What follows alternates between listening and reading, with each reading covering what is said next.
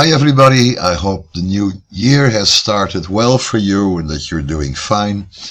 We're going to take a look at paragraph 518, hopefully up to and including 522, from Hegel's Philosophy of Spirit, the third part of his Encyclopedia of Philosophical Sciences. We're going to read portions at least of the German text but first of all, let me make a more general uh, representation. When Hegel speaks about the family, he has a very specific form of family life in mind. We call that the bourgeois family. In our time, we can no longer consider the family essential as an economic entity nor can we discuss family in terms of the larger community of blood relatives. The modern organization of economic life has limited some of the functions that the family can fulfill. It's no longer the basis of our economic life and it's no longer about the larger community. It's more about what we in Holland would call het gezin, that is, to parents and children, and maybe uh, some of the uncles and the nephews and nieces around surrounding that. Now, this limitation in the functions of the family has meant, for example, that in the family, the personal relationship of a sexual and affective nature has become the most important diminishing the function of having children that can contribute to the work on the land, for instance. In addition of this major function of the family, we have the permanent function of the education and upbringing of children that has remained from Hegel's era. Now, the fact that in history the function of the family has changed and has been limited like this does not mean that we can ignore Hegel's views as historically irrelevant and therefore also philosophically irrelevant.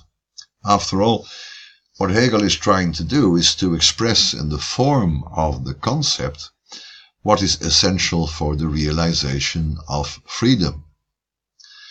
His question is, what is necessary for the social construction of moral life?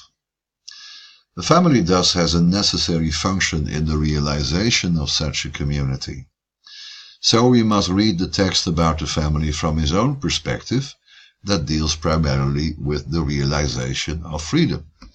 And we can still ask the question in our, uh, in our own era, what is the contribution of family life uh, to the realization of freedom in the social community? Now, according to Hegel, man is more than just a legal person or a moral subject. That's why we are discussing social ethics now, uh, are no longer in the sphere of legality and morality.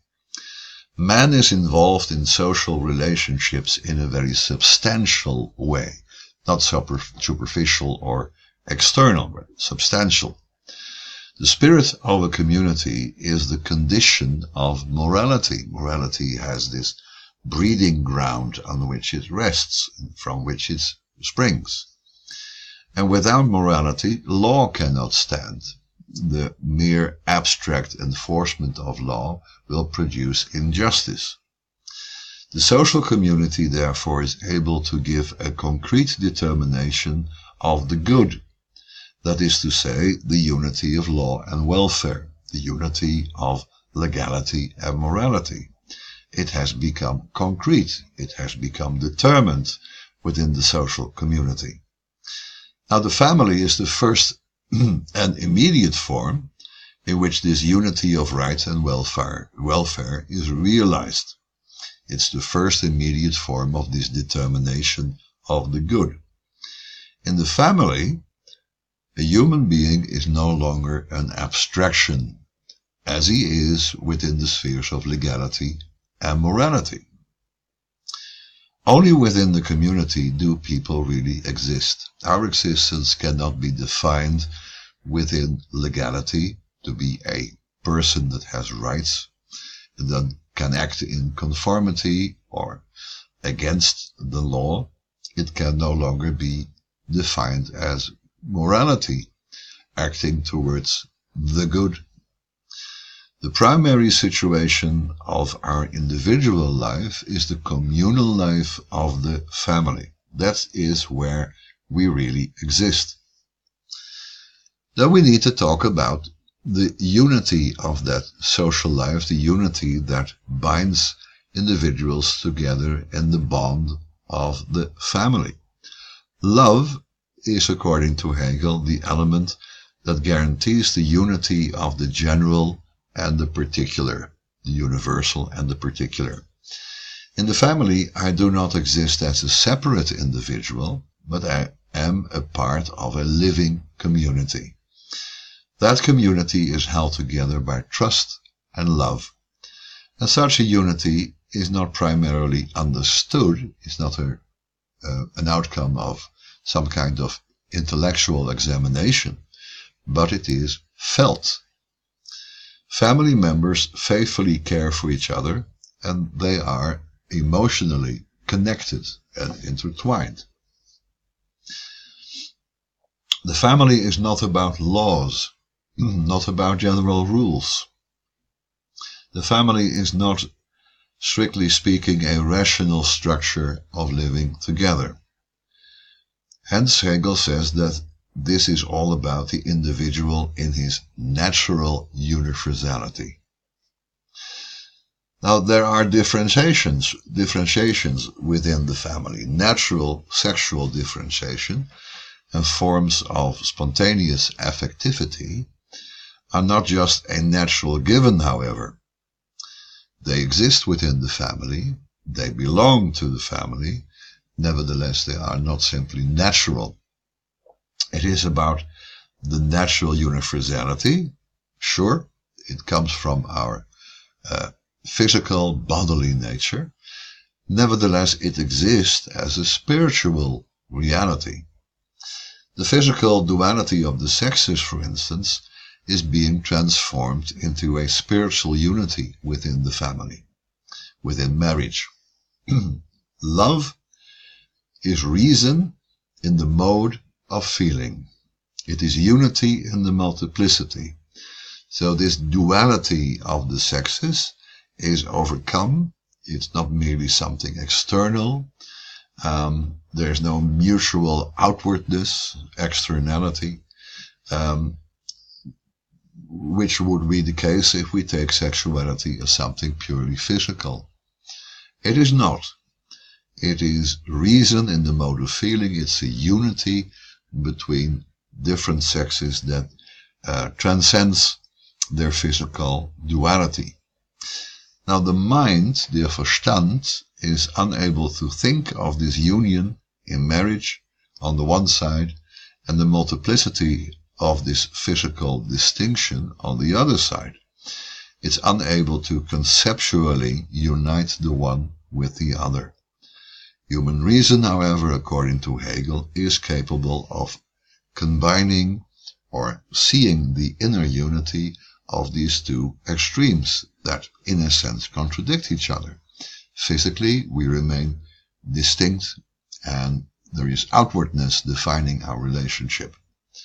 Which, by the way, according to Levinas, is exactly what sexuality is all about. Unity with externality. Hegel, however, maintains that this physical duality means that man and woman are opposite, they are extremes. So the only way to achieve union is by means of this spiritual unity that overarches the extremes, overarches the contradictions, and bind them together in a dialectical unity. That is what reason, according to Hegel, is able to do. That doesn't mean that Hegel um, doesn't see that love is in a way a paradox. What does love do? What does family life actually accomplish?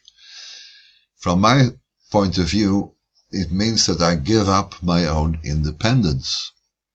While being an individual, I lose my independence, my Selbstständigkeit. And now I exist in a bond of unity with others. That is not a loss.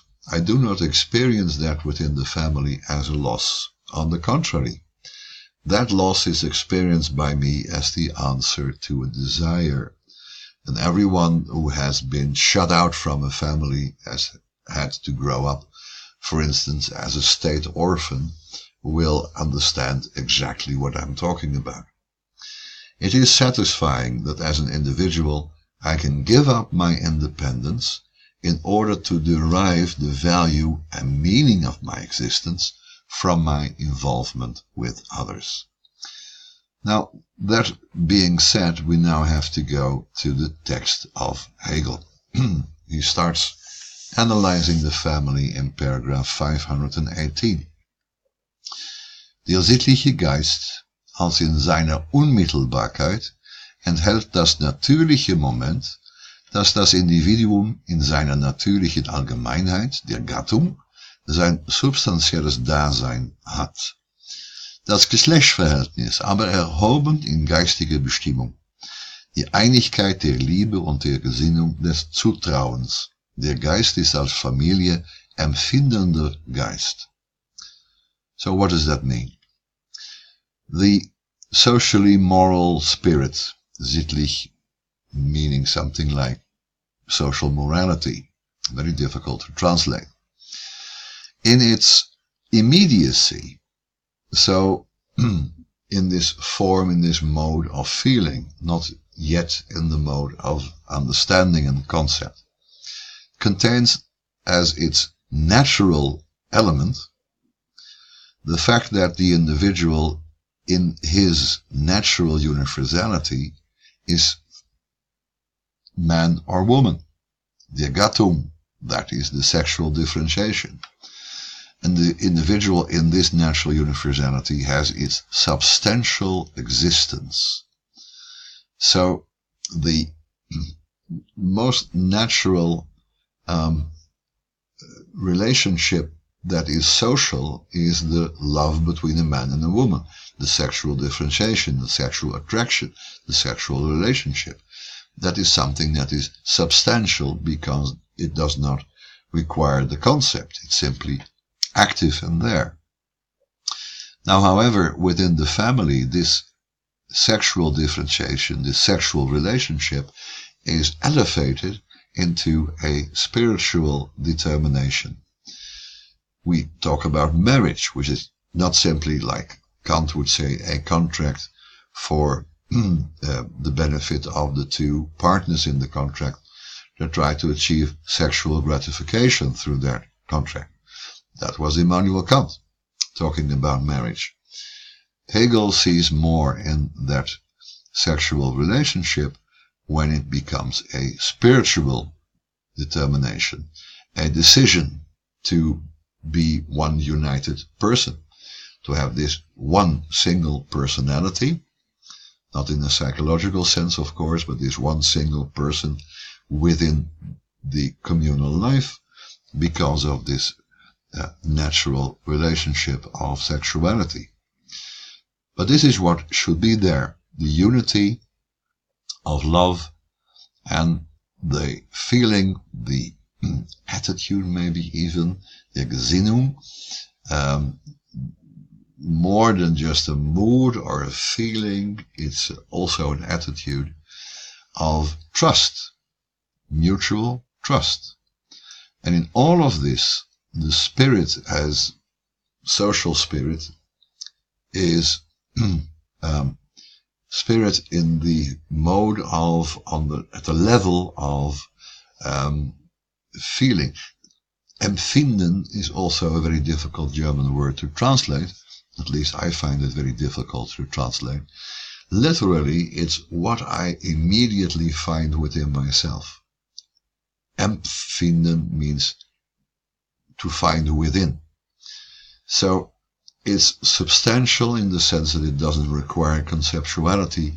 It's empfinden the Geist, it's spirit at its lowest, lowest level of understanding. That is the reason why in the next paragraph we can say that this, oh, let, let's read it first. Der Unterschied der natürlichen Geschlechter erscheint ebenso zugleich als ein Unterschied der intellektuellen und sittlichen Bestimmung. The difference between the natural sexes appears at the same time as a difference of the intellectual and um, moral destination, sittlich, so socially moral morality of communal life we're talking about. Now this is something that we won't be able to agree with in our time because Hegel is saying here that this difference between the sexes is at the same time a difference of the intellectual and moral determination or destination of men and women. So he is advocating what sometimes is called the theory of complementarity. Man and woman, because of their natural sexual differences, are at the same time intellectually and socially distinct. Their roles differ. Second sentence, die Persönlichkeiten verbinden sich hier nach ihrer ausschließenden Einzelheit zu einer Person. So, men and women, men and women are two different personalities and they have this exclusive individuality. Nevertheless, they combine into one person. That is what reason can see. There is exclusion because a man is not a woman, and there is inclusion because they are combined into the unity of one person. One person according to the perspective of social morality. Die subjektive Innigkeit zu substanzieller Einheit bestimmt, macht diese Vereinigung zu einem sittlichen Verhältnisse zur Ehe. So there's more going on than just this sexual differentiation and mutual attraction. There is also something like a substantial unity. Substantial unity means that there is a unity in which I am absorbed, that does not function at the level of the intellect, that doesn't require conceptuality. But this subjective um, yeah, but but what is innigkeit in in English? Closeness, affection. Um, this is what makes this union to into a social moral relationship. Marriage. That is what marriage is. So there is something like sexual differentiation. There is something like sexual attraction. There's also this attitude of trust and love, this aspiration to a higher kind of unity. And that unity, when it arises, is substantial, something that I'm absorbed in. And I'm not looking at it from the outside to determine what it conceptually is. That is what marriage is. And that is the basis of everything we can say about the concrete nature of the family. Die substanzielle Innigkeit macht die Ehe zu einem ungeteilten Bande der Personen. So this is a bond between personalities, between persons, that is exclusive to the outside and absolutely inclusive to the inside, uh, to the inner core of it. That is why zu monogamischer Ehe, monogamous marriage. Die körperliche Vereinigung, that is, no, let's read it first. Die körperliche Vereinigung ist Folge des sittlich geknüpften Bandes. So, it's not that we add to this sexual unity something like a moral uh, a moral meaning and moral determination. It's not that we simply um, uh, give some kind of social moral um, determination added onto it, but we have this idea to think about. The uh, sexual union is the consequence of a bond that has been tied, that has been realized according to the rules and the concepts of social morality. Die fernere Folge ist die Gemeinsamkeit der persönlichen und partikulären Interesse. So secondary to that, secondary to this monogamous marriage, this undivided uh, bond between persons, that is the commonality of our interest. When you combine two persons, a man and a woman, in the unity of marriage, they have um, common interests. Their particular interest, their personal interest, are now being combined into one new common set of those interests. For instance, paragraph 520, das Eigentum der Familie als einer Person und erhält durch die Gemeinschaft in deren Beziehung auf dasselbe gleichfalls die verschiedenen Individuen, welche die Familie ausmachen, stehen, wie der Erwerb, die Arbeit und Vorsorge, ein sittliches Interesse. so the property of the family considered as one person, and Hegel uh, here shows that he sees the family uh, in the first place as an economic entity, even though he calls that a secondary consequence, but that is important to him. And secondary, uh, secondly, he sees the family as the larger, the extended family. Now, the property of the extended family, being this one person, um, receives because of the community, the communality, um, that is the way different individuals, brothers and sisters, daughters and sons, grandparents, uh, all of them comprising this family, um, they have this common, communality, Gemeinschaft. That is why the property of this Gemeinschaft, as we see in the acquisition of uh, things, of land, labor, uh, taking care of each other, all of that has a social and moral interest, social and moral importance. So the property now becomes a socially moral uh, thing, socially moral entity. Uh, for instance, acquisition, labor, and taking care of each other.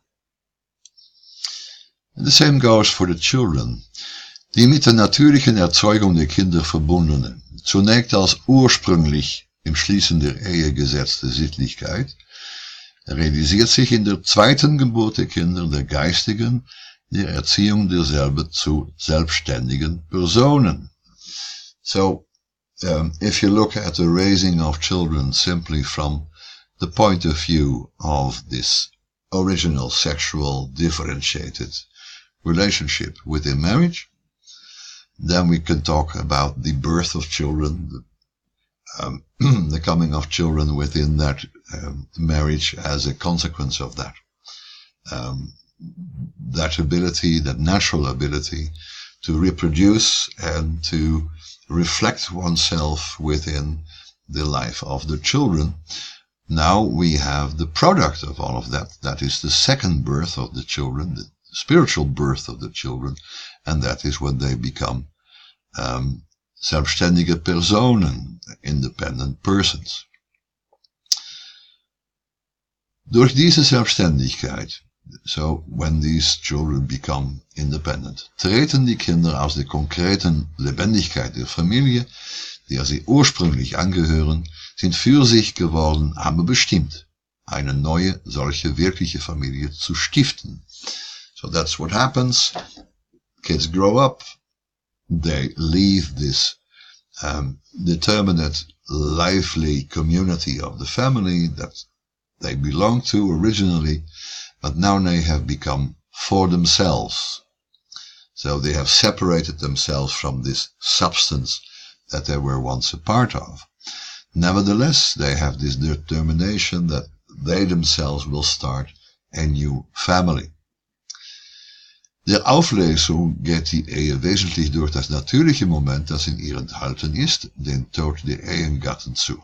So, the natural way to dissolve a marriage, according to Hegel, is the death of the uh, partners in the marriage. Aber auch die Innigkeit als die nur empfindende Substantialität ist an sich dem Zufall und der Vergänglichkeit unterworfen. It can happen that within a marriage love gets lost. So then, of course, the um, uh, marriage will also be dissolved. Nach dieser solchen Zufälligkeit geraten die Mitglieder der Familie in das Verhältnis von Personen gegeneinander. Und damit erst treten, was diesem Bande an sich fremd ist, rechtliche Bestimmungen in dasselbe ein. So the only way that legality is again um, a valid approach to the life of the family, and we have something like family law, the only way that can happen is when this um, substantiality gets lost, when this uh, love and trust is diminished or completely dissolved. And then we have to talk about the legal determinations of one person that came from that family toward another person that came from the same family. That's the moment that we have use of legality. Before that, the life within the family is structured in a very natural way, isn't organized specifically. Um, people don't ask what the law says about how to treat each other. It's some, something that comes completely natural to them. Now, this is the way Hegel talks about the family. and in the next video, we'll need to talk about the consequences of all of that for uh, the understanding of uh, civic society. Thanks for watching and uh, hope to see you next time.